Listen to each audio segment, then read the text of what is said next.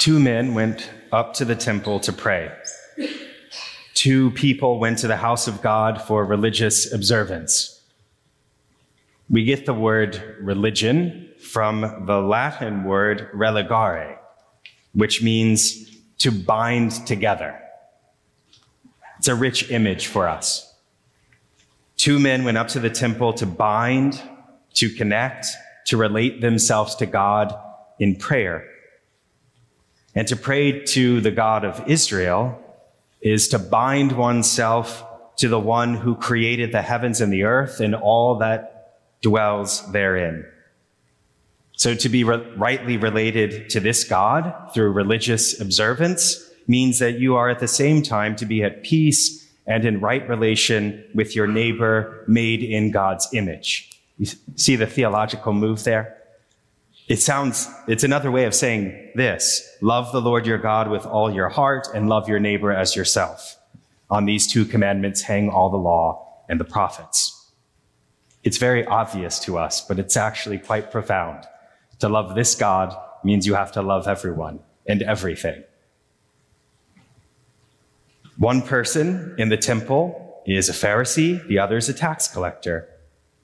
So something about the Pharisees first. The Pharisees sought to live into the fullness of the gift of the law of Moses. They wanted to live into the fullness of that tradition, to live into God's holiness in all parts of their lives, down to their diet and their dishes. Pharisees were seeking to live deeply into their tradition so as to become who they were called to be by God, a nation set apart, a holy nation, a light to all people, even while they were under the oppressive thumb of the empire of Rome. We should appreciate the Pharisee in Jesus' parable for not being a thief, a rogue, adulterer, or even like the tax collector. Tax collectors were an objectionable lot. Think of a modern-day mobster, and you'll have the right idea. They collected money from their people for the sake of the oppressor, Rome.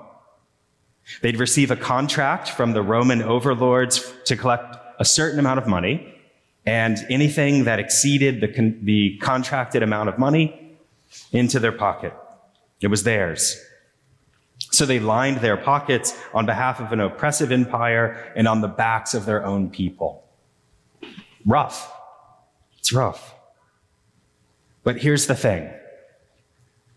Only one of our two praying men has written the other off.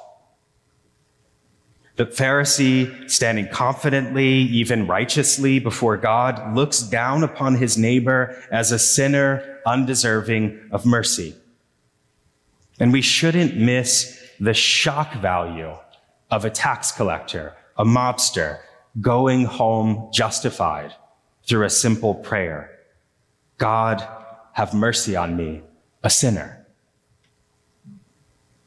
Here in Jesus' parable, we find a God who is reckless with mercy and forgiveness. It doesn't seem fair. The grace on display here is as absurdly generous as what we see in the prodigal son's return home and the end of the day payment of the workers in the vineyard. So don't thank God for not being like a miserable tax collector. Mind your business, we might say. And pray to the God, pray to the God who lavishly dishes out mercy. And pray to that God as a sinner standing in need of forgiveness. Because here is the good news. Jesus enters our world to show mercy, to heal us, to bind us to himself. As he says to Zacchaeus, remember Zacchaeus? He says, I've come to seek and save the lost. Don't write off your neighbor. It's not your business. Love your neighbor. That is our business.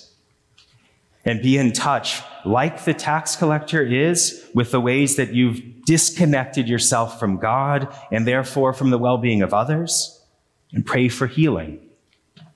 Pray for help. When we do, we will go home justified. Friends, as we gather here tonight in God's house to pray, God's beloved Son will pour himself out for us with an amazing grace that is limitless. Tonight in our Eucharist, he will bind heaven to earth and earth to heaven. He'll bind our hearts to his sacred heart. Stretch out your hands as you hear the words, the body of Christ, the bread of heaven, and receive God's life poured out for you and for all, for the forgiveness of sins. And give thanks that we've been bound to a God who is love all the way down, a God who holds nothing back from us when we simply ask for mercy.